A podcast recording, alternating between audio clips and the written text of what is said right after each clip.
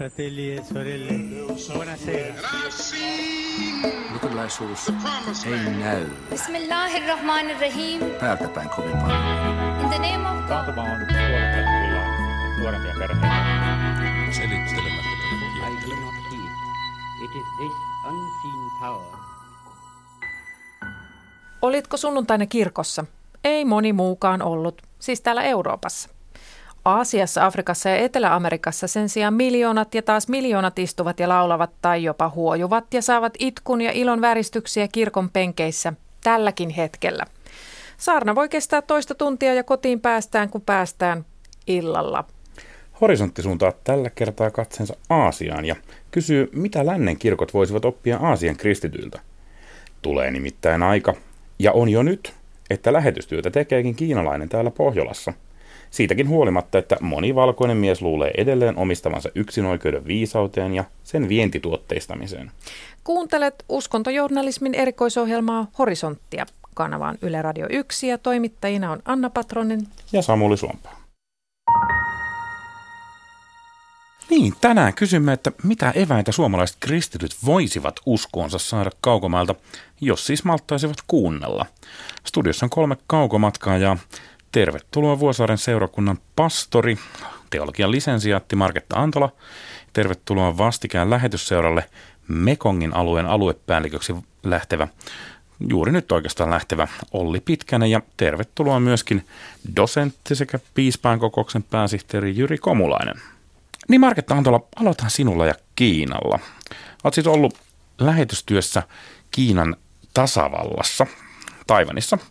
Millaista se oli? Mm, Kiinassa on ja, ta- ja Taivanilla on ihmiset hirveän ystävällisiä. Nyt kun mä kävin siellä viimeksi vuosi sitten käymässä, niin, niin oikein ihmettelin sitä, että miten lämpimiä ihmiset siellä on. He muisti meitä vielä siitä parinkymmenen vuoden takaa, kun me ollaan oltu. Ja Mitä sä siellä konkreettisesti teit ja ehkä, ehkä että minkä takia sinne lähdit? No me lähdettiin lähetystyöhön ja Aasia meitä kiinnosti aika paljon. Mun mieheni oli silloin justi valmistunut papiksi ja minäkin olin juuri valmistunut papiksi ja, ja etsittiin silloin työpaikkaa ja se tuntui sopivalta. Lapset oli vielä hyvin pieniä. Ja sitten meidät määrättiin Taivanille.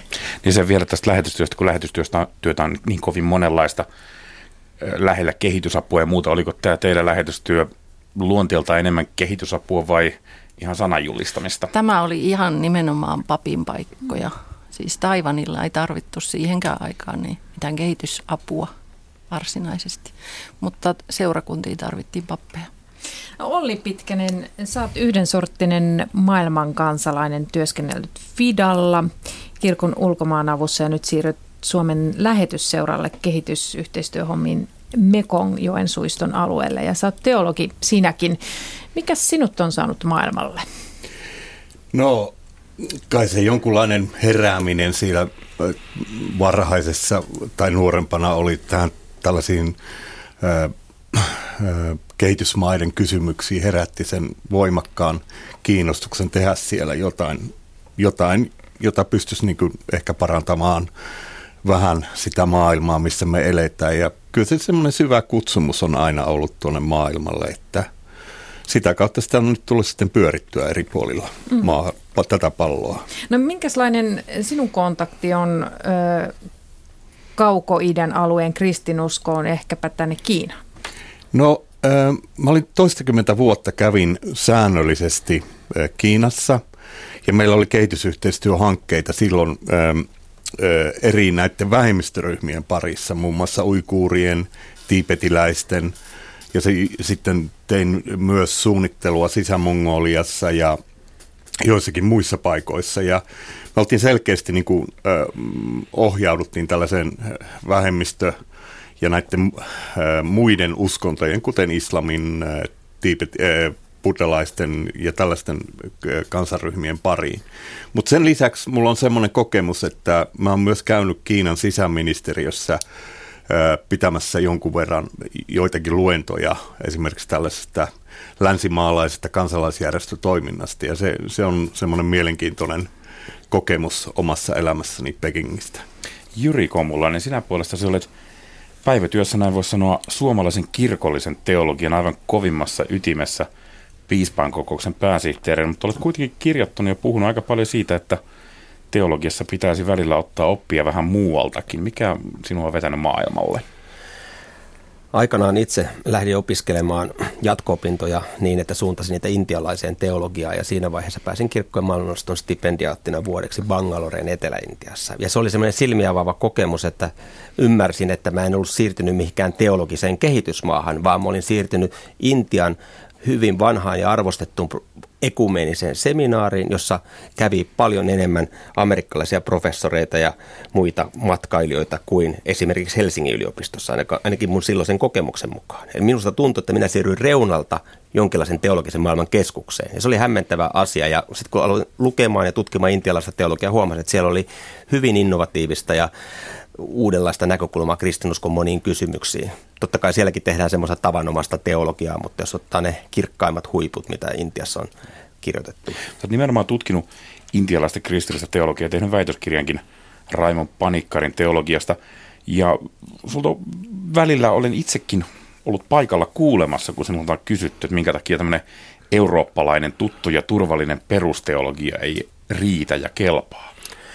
Siis Euroopassa on tehty merkittävä teologinen työ. Koko kristinuskon historia on eurooppalaisen teologian leimaavaa. Siitä huolimatta taivan alussa kristinuskon levisi totta kai myös itäisille suunnille ja esimerkiksi Intiassa on tänä päivänä pitkä jatkumo Tuomas kristittyjen elämässä niin, että kristityt ovat olleet Intiassa jo sieltä ensimmäisistä vuosisadoista. Mutta siis jostain syystä ylipäänsä kaikessa tällaisessa, voisiko sanoa, tieteen ja humanististen tieteiden kehityksessä noin pitkässä katsannossa Eurooppa on ollut kärjessä. Niin se on ollut teologiassakin omien kysymyksen asettelujensa takia. Mutta nyt tilanne on muuttunut. Enemmistö kristityistä asuu muualla kuin Euroopassa. Eurooppalaisessa teologiassa on muotoutunut tietty diskurssi, tietty tapa keskustella ja puhua kristinuskosta, mutta kun me mennään vaikka Aasiaan, Afrikkaan tai latinalaisen Amerikkaankin, löydetään yllättävästi sellaisia tapoja painottaa asioita, jotka eivät ole ihan sen eurooppalaisen, voisiko sanoa, perinteisen kristikunnan kielenkäytön mukaisia. Ja se on jännittävää, sitä tarvitaan. Tulee mm. uusia ajatuksia. Eihän nyt missään umpiossa pidä tehdä yhtään mitään.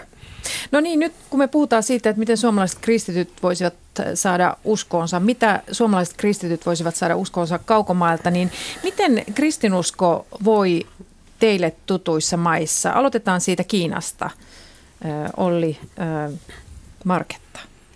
Miten se elää ja voi? Tiedämme, että Euroopassa se jollakin tavalla näivettyy, mutta entäpä tuolla Aasiassa? Niin, kyllä se, mit, mitä mä oon nähnyt tuolla niin kuin Kiinassa ja ylipäätänsä Aasiassa ja muuallakin, niin kuin Jyri tuossa mainitti, niin on se, että kun tavallaan olla kristitty maassa, jos, jonka arvomaailma on lähtökohtaisesti ateistinen ja se tavallaan lähdetään tämmöistä materialismin pohjalta, niin sehän vaatii jo itseltään siltä ihmiseltä, joka haluaa olla Kristuksen seuraaja, että siinä on niin kuin vahva motivaatio, vahva ö, antautuminen sille asialle. Ja kyllä mulla semmoinen kuva on esimerkiksi Kiinasta tullut se, että ne kristityt, ne on niin kuin tosissaan. Ja heille on niin kuin tavallaan arkipäivää se, että eletään lähellä, lähellä Jumalaa ja halutaan niin kuin antaa siihen koko elämä täysillä. Ja mä tav- tavallaan, mulla välillä aina täällä tulee lännessä Suomessakin semmoinen olo, että me ollaan jotenkin niin kuin ajauduttu semmoiseen tilanteeseen, jossa meillä on niin paljon vaihtoehtoja, että meidän elämä on vaihtoehtojen täyttämä ja meillä ei ole niin nuukaa sitten – materialismista ja kaikista muusta on tullut sitten meidän niin kuin Jumala, vaikka me, me nyt sitä kutsukaan Jumalaksi. Ja sen takia meillä ei ole ehkä semmoista niin syvää sitoutumista eikä motivaatiotakaan samalla tavalla kuin mitä niin kuin näkee Kiinan kristityillä olevan. Ja mä olin just tänään ky- kysyin tuossa tietyllä alueella Kiinassa, missä mulla on tuttuja kristittyjä, että miten heidän niin kuin elämä tänä päivänä menee ja se tuntuu olevan, että ne rajoitukset vaan kasvaa ja se menee yhtä tiukemma, yhä tiukemmalle heidän elämänsä. Ja kyllä siinä niin kuin on niin kuin peilin katsomista siitä, että mikä, mitä tämä meidän kristillisyys ylipäätänsä täällä lännessä on? Marketta, sun kokemuksesi, Toisa- käsitys. Toisaalta, toisaalta mä sitten ajattelen silleen, niin, että jos historiallisesti katsoo, katsoo sitä, niin että miten niin kuin 50-luvun alussa, jolloin kommunistihallinto tuli Kiinaan, niin silloinhan puhuttiin, että siellä olisi vain 100 000 kristittyä, hieman yli. Ja tällä hetkellä arvioidaan, että siellä on 30 miljoonaa kristittyä. Tämä vaihtelee, tämä, miten niiden kristittyjen määrää arvioidaan, mutta joka tapauksessa se on siis satakertainen tai enemmän kuin moni, moninkertainen siihen, mitä silloin aikanaan. Että siinä mielessä kristinuskon asema on kyllä siellä vahvistunut huomattavasti niistä ajoista. Minkälaista se kristinusko siellä sitten on vahvistuessaan? Kyllä mun mielestä Olli sanoi aivan oikein, että nämä, jotka on siellä kristittyjä, niin se on heille todellakin elämäntapa. He puhuu siitä avoimesti ja he pyrkii sitä levittämään myöskin. Että siinä mielessä. Entäs Intia, Jyri? Viittasinkin jo siihen, että Intiassa kristinusko on ollut hyvin pitkään, mahdollisesti jo toiselta vuosisadalta asti, ja perimätiedon mukaan itse aposto- apostoli Tuomas toi kristinuskon Intian, ja, ja se on siis Keralassa, Etelä-Intiassa elänyt ikään kuin kastina kasti, kastien joukossa tämä Tuomas kristittyjen kirkko. Ja sitten tuli eurooppalainen lähetystyö, eurooppalainen kolonialismi, ja kristinuskon kristittyjen määrä tänä päivänä Intiassa on siellä 2,5 prosentin hujakoilla, mutta kun Intiasta puhutaan määrällisesti, se on suuri. Ja se, mikä on kiinnostavaa, että Intiassa on alueita, Koillis-Intiassa, jossa kristittyjä on jopa enemmistöväestöstä, heimoalueita. Ää, eli, eli kristinusko on ollut ja on edelleen olennainen osa Intian moniuskontoista todellisuutta. Mutta tällä hetkellä Intiassa ylipäänsä uskonnonvapaustilanne on heikentynyt hyvin voimakkaasti johtuen hindunationalismista. Ja hindunationalistit ovat siis yhtä lailla kritikoineet islamia ja kristinuskoa ei-intialaisiksi uskonnoiksi. Ja se on totta kai täysin virheellinen väittämä, koska kristinusko on ollut Intiassa 1800-1900 vuotta poliittista propagandaa. Ja vähän samantyyppisiä asetelmia näyttäisi olevan erilaisten nationalismien noustessa myös muissa Aasian maissa. Ja Aasia on sieltä tavalla erikoinen tietenkin, että lähes poikkeuksetta Filippiinä ja Itä-Timoria lukuottamatta kristinusko on vähemmistö kaikissa Aasian maissa. Niin kristityt ovat ahtaalla Intiassa, Kiinassa. Mitä tämä vaikuttaa tämmöinen ahtaus, ehkä vainot siihen kristi, kristillisyyteen? Sehän niin kuin, mun, mun niin kuin arvio on se, että tämmöinen demokratian niin kuin toivominen ja demokratian edestä ajaminen esimerkiksi Kiinassa, niin sehän niin kuin rinnastuu monella tavalla kristinuskoon. Ja sitten jos mennään niin kuin esimerkiksi tuonne uikuurialueelle tai ti, tiipetiläisalueelle, niin jotenkin kristinuskohan ää, tulee sellaisena tietynlaisena demokratian ilmenemänä. Ja sen takia tämä on mun arvio, Marketta ja Jyri voi sanoa sitten heidän näkemyksensä, mutta mä niin koen, että kristinuskoa on sen takia houkuttelevaa, koska se täyttää sitä tyhjiötä, jossa on niin kuin, tavallaan ää, valtion puolelta on haluttu luoda tämmöinen ateistinen tyhjiö, joka ei kuitenkaan ole täyttänyt ihmisten niin kuin, ää, syvimpiä tarpeita. Ja sen takia kristinusko on tietynlainen ilmenemä siitä mahdollisuudesta, että ihmisillä on myös tämmöinen vapaus, vapaus ajatella ja vapaus kokea sitä, että joku täyttää sen tyhjien. Marketta, onko se kristinusko siellä semmoinen selkeästi, niin kuin, koetaanko se länsimaiseksi, länsimaiden jutuksi? Demokratia ja kristinusko ja Coca-Cola. Kyllä, se aika paljon koetaan, tai se on oikeastaan ollut aikanaan niin kuin, maolaisen ajattelun yksi kulmakivi, että, että kristinusko on opiumia kansalle. Ja se, se on länsimaista ja hapatusta – eikä se kuulu tänne. Ja, ja siinä mielessä. Mutta sitten toisaalta, kun nyt on vapautunut siellä ajattelu, niin se on yllättänyt myös siellä päättäjät, että minkä, miten paljon ihmiset on kiinnostunut kristinuskosta.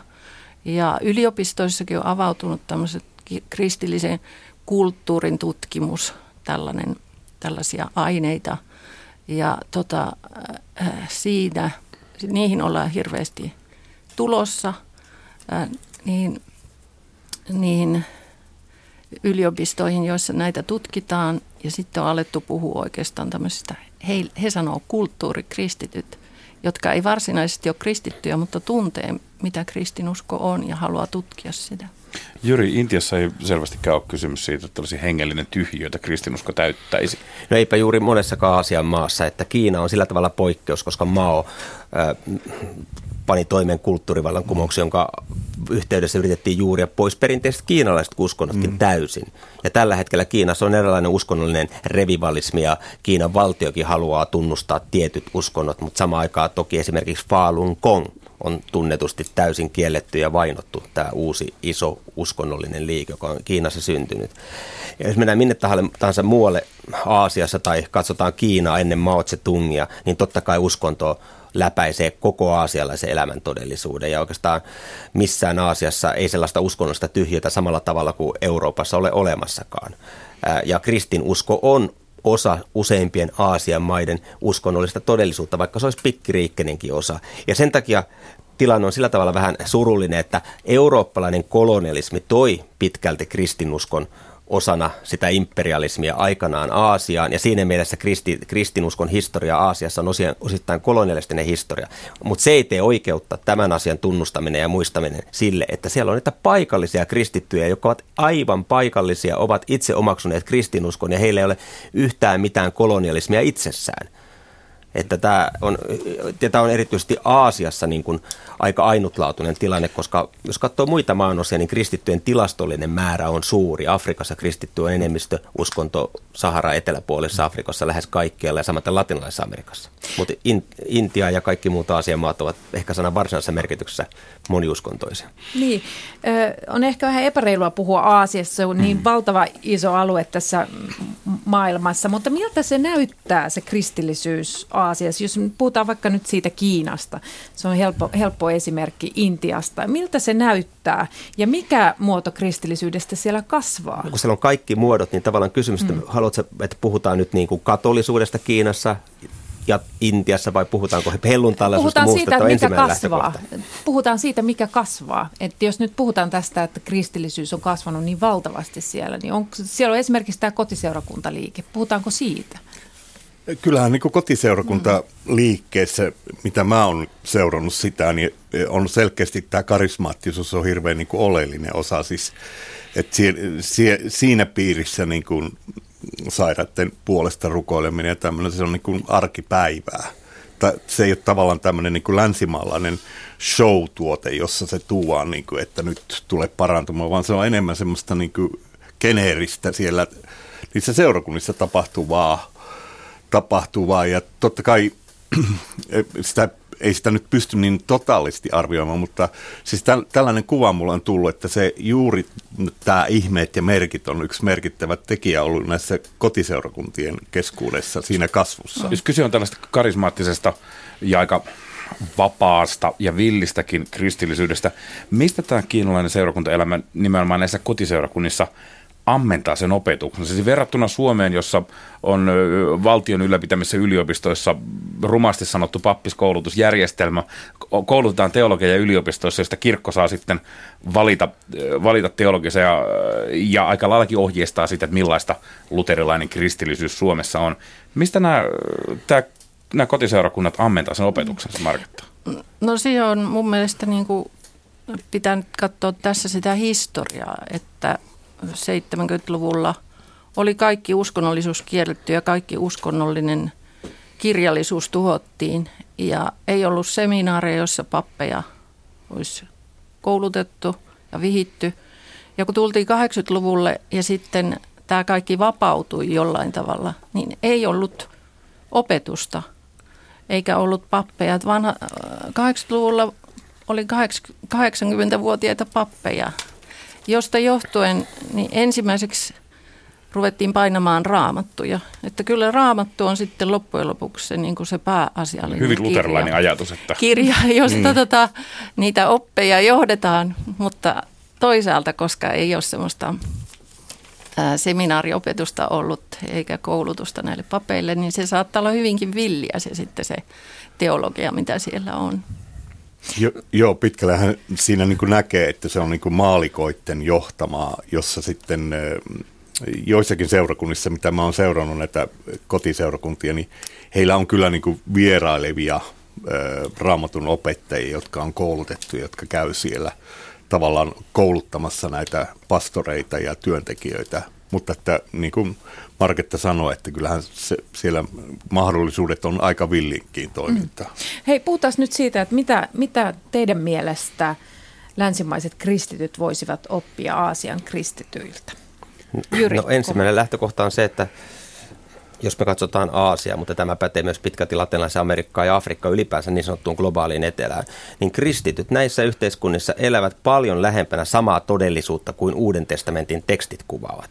Yhteiskunnan, usein he elävät yhteiskunnissa jopa vähemmistönä, joissa viranomaisten mielivalta ja korruptio kukoistaa ja lisäksi sitten on suuri määrä erilaisia uskontoja, erilaisia jumalia, joita palvotaan. Ja siinä heidän kysymyksen asettelunsa ovat paljon lähempänä Paavalin ja Pietarin ja Maria Magdalenan ja myöhempien kristittyjen, antiikin kristittyjen kysymyksenasetteluja kuin suomalaisten luterilaisten, jotka ovat eläneet maassa, jossa luterilainen kirkko on ollut osa establishmenttia. Ja näin ollen ihan varma, että me löydetään paljon kiinnostavampia näkökulmia raamattuun tuollaisesta yhteiskunnallisesta tilanteesta, joka muistuttaa uutta testamenttia. Me voidaan päästä paljon lähemmäksi tätä todellisuutta, mitä Raamattukin kuvaa. Viitatko tässä sellaisen akateemisen teologian, mitä siellä tehdään, vai siihen, mitä saarnataan kadulla ja no, toreilla? No, ehkä ja enemmän myös akateemiseen teologiaan. Mm. Että totta kai siis teologit voivat olla hyvinkin tämmöisiä edistysmielisiä ja progressiivisia monissa maissa, mutta heidän kirkoissaan taas ne ihmiset, jotka istuvat kirkon penkeissä, toisintavat vielä enemmän niitä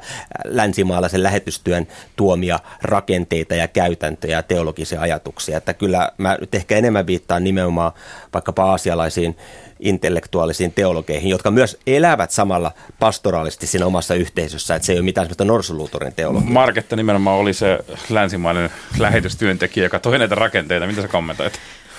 Äh, en mä osaa kommentoida tuohon, mutta tota, Mitä siellähän voisit... oli valmiina mm. niitä länsimaisia rakenteita siellä Taivanissa. Mutta siellä mä sitten opin myös kunnioittamaan ja äh, kiinnostuin heidän itsensä tekemästä teologiasta. Ei vaan pelkästään siitä teologiasta, jota puhutaan ja tutkitaan raamattua ja seurakunnissa on, vaan nimenomaan siitä teologiasta, jota tehdään yliopistoissa. Mitä annettavaa sillä on tänne? Millaista se on?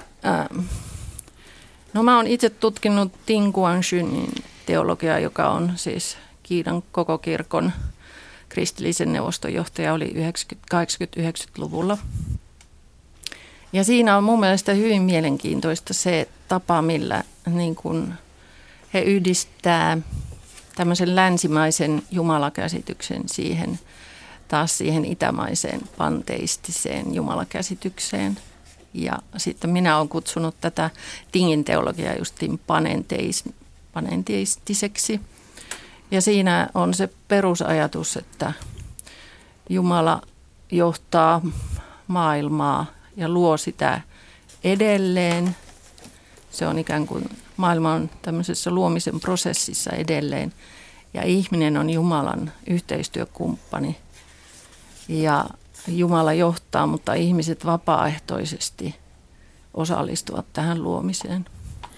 Ja, ja mua viehättää siinä se ajatus, että siinä pidetään koko maailmaa Jumalan työmaana ikään kuin, jota hän kuljettaa eteenpäin historiassa. Mm, Juuri haluaa kommentoida tota omaksi inspiraatioksi mm. laukkuun mukaan tänne studioon sellaisen kirjan, jonka nimi on Asian Faces of Jesus, eli Jeesuksen aasialaiset kasvot. Ja mä nopeata suomennan muutaman luvun ää, otsikon täältä. Buddha ja Kristus, vapautuksen välittäjät. Ristia sateenkaari, Kristus moniuskontoisessa yhteiskunnassa. Ristiinnaulittu Kristus haastaa inhimillisen vallan. Kuka on Jeesus aasialaisille naisille? Nämä artikkeliotsikot jo kertovat, että ne kysymykset, joita nämä aasialaiset teologit käsittelevät, liittyvät varsin usein siihen heidän elämänpiirinsä, jossa on nämä ilmiöt, niin kuin sanoin jo aikaisemmin, jotka ehkä raamatustuttu, mutta ei meillä samalla tavalla niin kuin onneksi esillä tässä yhteiskunnassa, ainakin jos viittaa köyhyyteen ja väkivaltaan. Nyt annetaan, Suomessakin nyt annetaan Olli Pitkäsi kertoo, mitä me voitaisiin oppia Aasian kristityiltä. Mä asuin viimeiset vuodet Lähi-idässä ja mä olin tosi yllättynyt sellaisesta ilmiöstä, että sinne tuli valtavasti, valtavasti ja valtavasti kiinalaisia lähetystyöntekijöitä, jotka, jotka kun heihin tutustui, he on seurakuntien lähettämiä, kiinalaisten seurakuntien lähettämiä, että he ei ole niin länsimaalaisten lähetysjärjestöjen lähettämiä. He tulevat sinne lähetystyöhön ja tavallaan niin kuin jonkun bisneksen tai maatalouden tai jonkun kautta pitävät niin kuin, hankkivat elantonsa. Ja elävät erittäin yksinkertaisesti verrattuna tämmöiseen länsimaalaiseen standardiin. Ja mä muistan sen, ne ensimmäiset reaktiot, kun mä seurasin ja tutustuin näihin ihmisiin, niin se oli aika hämmentävää. Mutta sitten kun pääsi vähän syvemmälle, niin mulle tuli semmoinen olo, että samaan aikaan, kun ehkä tämmöinen länsimaalainen lähetystyö on vähän näivettymässä ja lähettimäärät on laskussa, niin nyt sieltä on niin Kiinan seurakunnat tulossa, jotka lähettää lähettejä maailmalle. Ja tämä on, tämä on nyt, mä voisin kuvitella, että seuraavan 20 vuoden aikana tämä on aika mielenkiintoista seurattavaa. Ja mä luulisin, että jos me halutaan niin kuin Suomessa lähetystyö niin kuin kasvuun vielä, niin voi olla, että meiltä, meillä olisi jotain oppimista nyt näistä Kiinan seurakunnista. Entä tämä suhde ympäröiviin muihin uskontoihin? Hmm. Suomea sanotaan läpitte luterilaiseksi maaksi. Täällä osa ihmistä on mennyt paniikkiin nyt sen, sen takia, että muutama hassu toisuskoinen on viime vuosina tullut Suomeen. Tää on, tää, täällä on oltu satoja vuosia pelkästään kristinuskon vaikutuspiirissä. Niissä maissa, mistä te nyt puhutte, kristinuskon vähemmistöuskonto, ympärillä on paljon muita uskontoja. Ja mulla nousi tässä kohtaa mieleen Raimon Panikkari, josta Jyri on tehnyt väitöskirjansakin alkujaan katolinen pappi, joka vietti paljon aikaa, teki teologiaa Intiassa. Hän itse asiassa kirjoittanut, että hän lähti Euroopasta, siis Intiaan, kristittynä, huomasi olevansa hindu, palasi buddalaisena, eikä kuitenkaan koko aikana lakannut olemasta kristitty. Tällainen ajatus siitä, että ihmisellä olisi samaan aikaan useampia mm. uskontoja, että se mitä tämmöinen ylipäänsä mahdollista, on täysin vieras eurooppalaiselle ajatukselle. No, tämä on hyvin kiinnostava kysymys, joka tulee Aasiassa erityisesti esille. Jos ajatellaan vaikka tavallista japanilaista, niin käytännössä hän elää siis shintolaisuuden ja buddhalaisuuden opetusten ja käytäntöjen mukaan, riippuen siitä, missä elämäntilanteessa hän on. Eli hänellä on tavallaan tämmöinen tietynlainen kulttuurinen hybridi-identiteetti. Nämä molemmat ainekset on punoutuneet japanilaiseen kulttuuriin. Ja tavallaan me, sitten taas mä itse tiedän, että esimerkiksi Intiassa on paljon sellaisia hinduja, jotka käyvät esimerkiksi katolisilla pyhivaisuuspaikoilla ja palovat käytännössä Jeesusta. Eli tämmöisen niin uskonnollisella rajapinnolla on kiinnostavia ilmiöitä. Ja jotkut aasialaiset teologit ovat nimenomaan ottaneet teologisen pohdintansa kohteeksi tämän mahdollisuuden. Ja mitä se tarkoittaa. He antavat erilaisia tulkintoja. Esimerkiksi Intiassa oli sellainen nationalistismielinen hindulainen, hindulainen joka kääntyi kristityksi 1800-luvun lopulla, joka tunnetaan nimellä Brahma Pandhav Upadhyaya, ja Brahma Pandhav Upadhyaya sanoi olevansa uskontonsa puolesta katolinen, mutta kulttuurisesti hindu, joten hän oli oman identiteettinsä mukaan hindukristitty. Ja tämä on jotain sellaista, että Euroopassa, jonka tavallaan se virallinen todellisuus on putsattu pois muista uskonnollisista vaikutteista kristillisen yhtenäiskulttuurin aikana, ei tuo tätä kysymyksen asettelua esille, vaikka se oli se kysymyksen asettelu, joka oli kristinuskon ensimmäisenä vuosisatona täysin merkityksellinen ja jonka kanssa myös tietyllä tavalla ehkä varhaiskristilliset lähteetkin painiskelee. Ja sen takia tämä, niin kuin, sanotaan, että tässä on yksi tämmöinen kontribuutio, jonka kautta aasialainen teologia tuo meille jonkun sellaisen kysymyksen, joka ei perinteisesti Suomessa ole kovin relevantti ollut. No mikä teidän kokemus on siitä, että voiko olla buddhalainen kristitty ja peilautuuko se kristiusko jotenkin muiden ideologioiden kautta aina? Marketta? Olla. Ainakin Taivanissa oli hyvin tuttu, että siellä on vuosi tuhansia jo ollut taolaisuus, kungfutsalaisuus ja buddhalaisuus rinnakkain ja samassa temppelissä voi olla näiden kaikkien jumalia ja joskus siellä voi olla myös Jeesuskin. Että heille moniuskontoisuus ei ole ollenkaan ollut, ollutkaan Mi- Mitä tästä voitaisiin tuoda Suomeen? Työskentelin seurakuntapappina Vuosaaressa, joka on monikulttuuristuva helsinkiläinen kaupunginosa. Perheissä on yhä useammin eri uskontoja. kuitenkin, jos sä nyt tässä ohjelmassa sanoisit olevasi samaan aikaan muslimia kristitty tai buddhalainen ja kristitty, niin se olisi kantelun paikka. Löytäisit itse asiassa hyvin nopeasti tuomiokapitulista selittelemässä puheita. Voitaisiko tästä oppia jotain, siis esimerkiksi sellaisten perheiden käyttöön, joissa moniuskoitoisuus on todellisuutta? Niin, tota, kyllä mulle on käynyt sillä tavalla, että kun on siellä, niin että paitsi että on saanut vaikutteita sieltä, niin myös oma käsitys kristinuskosta on kirkastunut. Että siinä mielessä mä en pystyisi ehkä sanomaan, että voisin olla yhtä aikaa muslimi ja kristitty. Mutta toisaalta mä oon käynyt kyllä keskusteluja muslimienkin kanssa ja se, että mä oon käynyt keskusteluja heidän kanssaan, on opettanut mua ymmärtämään, että mitkä on heidän lähtökohtansa heidän uskossaan. Niin mä oon, mä oon kokenut sen niin, että toi, että mun identiteettini kristittynä on oikeastaan niin kuin kasvanut, kun mä oon tehnyt töitä ja elänyt eri uskontojen keskellä. Mä oon niin kokenut sen. Mutta toi ajatus tuo kulttuurillisesti, mikä Jyri mainitsi, niin ehkä lähetystyössäkin on ollut se ongelma perinteisesti, että jos joku on vaikka islamilaista taustasta tullut kristityksi tai buddhalaisesta tai hindulaisesta, niin ihmistä ei ole, ihminen ei ole vain muut vaihtanut, sanotaanko sitä uskontoaan, mutta on myös vaihtanut sen kulttuurin, joka välttämättä se kulttuuri ei ole, niin kuin, ei ole mikään pelastusasia, että, äh, et, mutta että on niin kuin vaadittu asioita muutettavaksi, jotka ei, jo, jotka ei ole varsinaisesti niin kuin te, mitään tekemistä kristinuskon kanssa. Ja tässä meillä olisi varmaan aika paljon oppimista niin kuin lännen kirkoilla ymmärtää se, että, että me ei viedä niin kuin lähetystyössä, niin me viedään se evankeliumi, mutta että me ei pyritäkään siihen niin kuin sen kulttuurin muuttamiseen, joka itsessään voi olla tuhans, on tuhansien vuosien vanha ja joka itsessään on, voisiko sanoa neutraali, tai se, se ei ole niin kuin uskontoon sidottu. Voisiko evankeliumi levittää ilman kolonialismia? Minusta se on yksi asia, mikä me ehkä voidaan aasialaisilta teologilta oppia, tavallaan sen kolonialistisen paketin näkeminen sillä tavalla, mikä on ollut historiassa, että, että meidän tehtävämme ei, nyt mä puhun vaikka missiologista näkökulmasta, mitä minä kirkon työntekijän ajattelen, kirkon missiosta. Meidän tehtävä ei ole viedä kristinuskoa, luterilaista kristinuskoa katekismuksineen jonnekin sellaiseen paikkaan, missä sitä ei ole, vaan meidän tehtävä ainoastaan todistaa Kristuksesta, viedä sinne evankeliumi. Ja se evankeliumi, kuten Uudessa testamentissa sanotaan, on parhaimmillaan hapate, joka hapattaa koko taikinan. Se prosessi ei ole enää meidän käsissämme, eikä siinä prosessissa kannata pelätä sitä, jos joku kokoelmassa hindu ja kristitty. Ajatellaan sitä, että joku kokoelmassa hindu ja kristitty.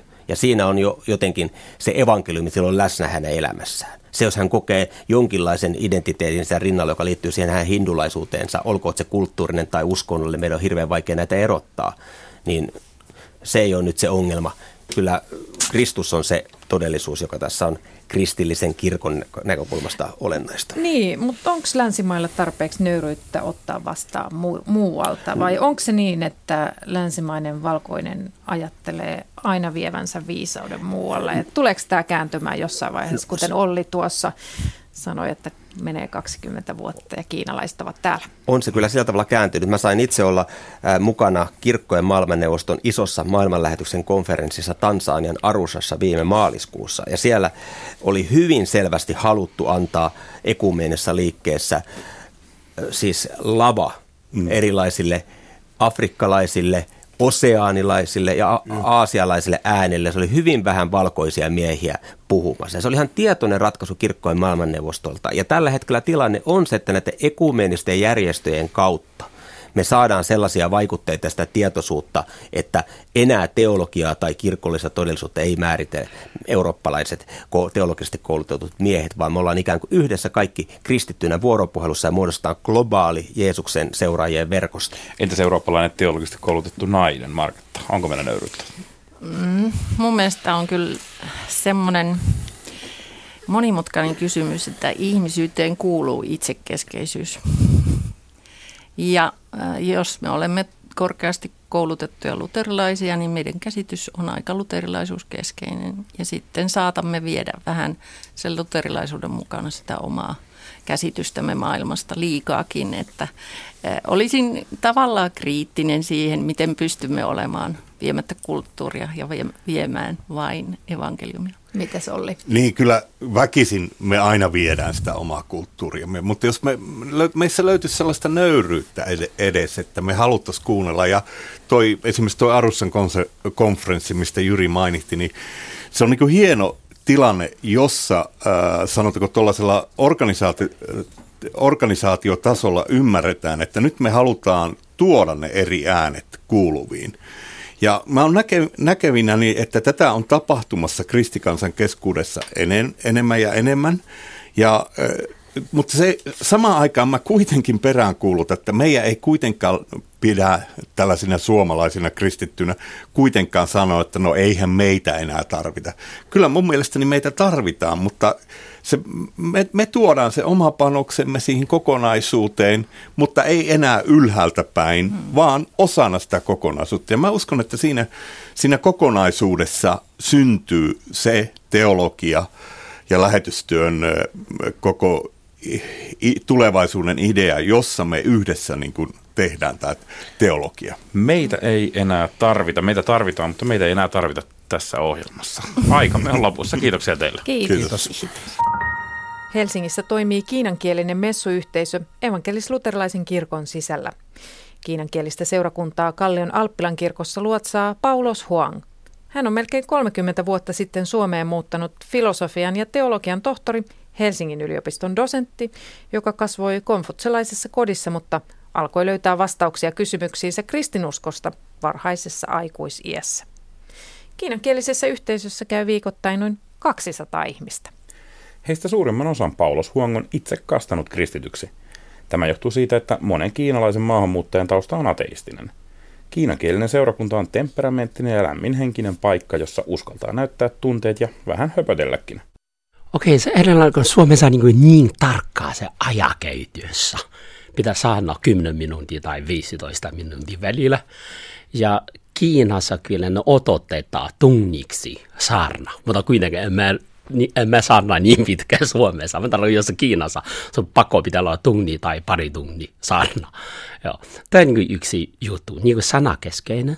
Ja toinen niin kuin messu on siitä, että tämä messu ei ole pelkkä tavallinen jumalapalvelus meillä. Se vähän niin kuin identiteettikysymyksestä. Eli saamme olla kiinalaisena niin kuin itkemään, iloitsemaan, keskustelemaan ja höpötelemään. Niin kuin, tämä on niin kuin sellainen to, to, tosi tärkeä juttu. Siksi meidän sunnuntaisin yleensä me alkaa aamulla yhdeksän. Kello yhdeksän osa seurakuntalaiset tulee valmistella luoka, sitten on lounas, sitten on kuoroharjoitus, sitten on messu. Messu, jäl- messu yhteydessä on lasten ö, pyhänkoulu ja sen jälkeen on kahvi, niin kuin teetä. Ja sitten vielä on urheilu, suomen kielikurssi, rukouspiiri ja keskustelu paljon. Sitten noin kello 18 asti. Niin kuin työntekijänä pitää olla sunnuntai näin. Onneksi Alppila on hyvä paikka meillä. Tai niin kuin suomalaisen tuntuu käsittämätöntä. Joo. Mutta kuitenkin tämä on niin, niin tärkeää. Me tuntuu, tämä niin kuin sielun hoito niin paljon. Ei ole niin tarkkaa kuin Suomessa, jos niin jutella pappi kanssa pitää etukäteen toimistokautta varata aikaa ja niin edelleen. Täällä niin kuin vaan keskustelu vaikka kuinka paljon. Niin kuin tuntuu saa keitä äitikielenä, kuten sanoin, niin iloitsemaan ja itkemään, keskustelemaan. Se on niin, niin tärkeä asia. Sitten te seurakuntamme niin toimi vähän niin kuin siltana – maahanmuuttaja kotoutuu suomalaisen elämään. Paulus Huang, olet siis kiinalaisen seurakunnan pastori, filosofian tohtori, teologian tohtori, asunut Suomessa melkein 30 vuotta, mutta mikä on oma taustasi? Miten tutustuit kristinuskoon? No itse olen niin syntynyt sellainen perheessä, että äiti on kotiäiti ja isä on lukio äidikielen opettaja. Ja perheessä niin kuin, ei ole mikään virallinen uskonnotausta, mutta vain aikuisena itse huomasi, että olen saanut paljon vaikutus konfessionaalisuudesta. Se tarkoittaa pitää perheitä niin tärkeänä. Ja sitten tämmöinen niin moraali- ja etiikka kysymys on niin tärkeänä. Tätä niin kuin tosi yksi niin kuin tärkeä juttu. Sitten toinen juttu on, niin kuin koulussa on saanut ateistinen kasvatus. Ja sit, siksi tuli semmoinen niin ristiriitainen olo, että niin kuin luonnolta, että en uskonut Jumala, mutta pelkäsi paholaisia. En tiedä, mitä tapahtuu kuoleman jälkeen. Mutta virallisesti niin kuin ideassa on siitä, että on ateistinen. Sitten tulee niin semmoinen hassu, ristiriitainen olo. Ja sitten kun tutustui kristin usko, ja minusta tuntuu, tämä on niin tosi houkutteleva. Erityisesti luterilaisuudessa tämmöinen paradoksillinen, niin kuin ihminen haluaa vapaa, mutta en pysty. Niin haluaa ikuisuuden, mutta on rajallinen. Niin kuin jotain tämmöinen ongelma ja vaikeus. Sitten huomasin, että kristin usko on tosi niin kuin auttanut, vastannut minun kysymykseen. Paulus Huang, mitä sitten länsimaat voisivat oppia Kiinan, Kiinan kristityiltä? En tiedä, voiko ne sanoa, kun Suomessa näin vastata. Teidän kysymys onko te ansa. ja että mä tunnen ehkä se yksi juttu on siitä, niin Kiinassa on hyvin vahva semmoinen niin maaliko riippuvaisuudesta. Eli isossa seurakunnassa on tosi vähän työntekijä, mutta kuitenkin kristitty, jokainen kristitty tuntuu, jos minä saa palvella niin kuin seurakunnassa, se on ilo, se on niin kuin kunnia. Joo. Esimerkiksi täällä Helsingissä myös meidän seurakunnassa tosi vain minä ja toinen avustaja. Me vaan kaksi työntekijää, mutta meidän niin työtä niin paljon. Siksi että suuri osa niin työ on tämä maalikko käsissä. Ja me pappi ja henkilökunta vaan niin kuin auta ja rohkaista ihmisiä nousemaan ja kouluta heitä ja rohkaise siitä. Ehkä tämä yksi niin kuin, tärkeä juttu. Ja toinen juttu on siitä, että Minusta tuntuu, että Suomessa tai länsimaalaisuudessa kirkko on anna perille moderni liika. Niin kuin ei uskalla niin kuin pitää kirkkoa omaa, niin kuin, mitä sanotaan, mielipiteensä. Pitää yrittää miellyttää yhteiskuntaa. Mutta me tuntuu, niin että kiinalaisessa kulttuurissa just tätä kirkkoa on niin erilainen kuin yhteiskunta. Siksi ihmisiä on houkutteltu ja ihmiset kaipaa. Entä sitten, jos ajattelet yliopistotasolla, niin millaista teologiaa Kiinassa mahdollisesti tehdään yliopistotasolla? Minusta tuntuu tässä niin keskity kolme asiaa. Ykkönen on poliittinen teologi. Se niin kuin keisari ja Jumala. Kuka on suurempi? Mikä se suhde pitäisi olla? Niin kuin Kiinassa vaikka nyt ei ole keisari enää, mutta se yksi puolue on vähän niin kuin keisari. Tätä juttu pitäisi niin kysyä. Eli kiinalaisena kristitynä pitäisi todistaa, että vaikka minä olen kristity, minäkin rakastaa Kiina. Niin kuin tällainen kysymys, tämä on niin kuin, tämä tahakaan annanut kiinalaiselle kristitylle. Tämä on niin, niin tärkeä juttu. Ja toinen juttu on semmoinen niin kulttuurillinen teologi. Se tarkoittaa, jos Kristus, Jeesus Kristus, joka syntynyt niin kuin 2000 vuotta sitten, noin. Hän on ainoa niin Jumalapoika. No miten Kiinalla konfutse ja kaikki muut paljon vähempi kuin Jeesus. Ja niin kuin millainen asema heillä on. Niin kuin tämmöinen kulttuurijuttu. Dialogiassa on tosi tärkeä. Sitten tämä kolmas asia on niin tämmöinen maallisen tasolla. Niin kuin ihmisellä kyllä on maallinen, ihminen tarvitsee niin kuin päivällisen joka päivä se niin kuin luokka ja jotain niin kuin materia. Sitten jos uskoo Jumala, Jumala voiko auttaa minua, niin kuin ratkaista minun niin kuin tämmöinen fyysinen, materiaalinen tarve ja tai minun tämmöinen psyykkinen niin kuin ajatusmaailma. Eikä nämä kolme asiaa.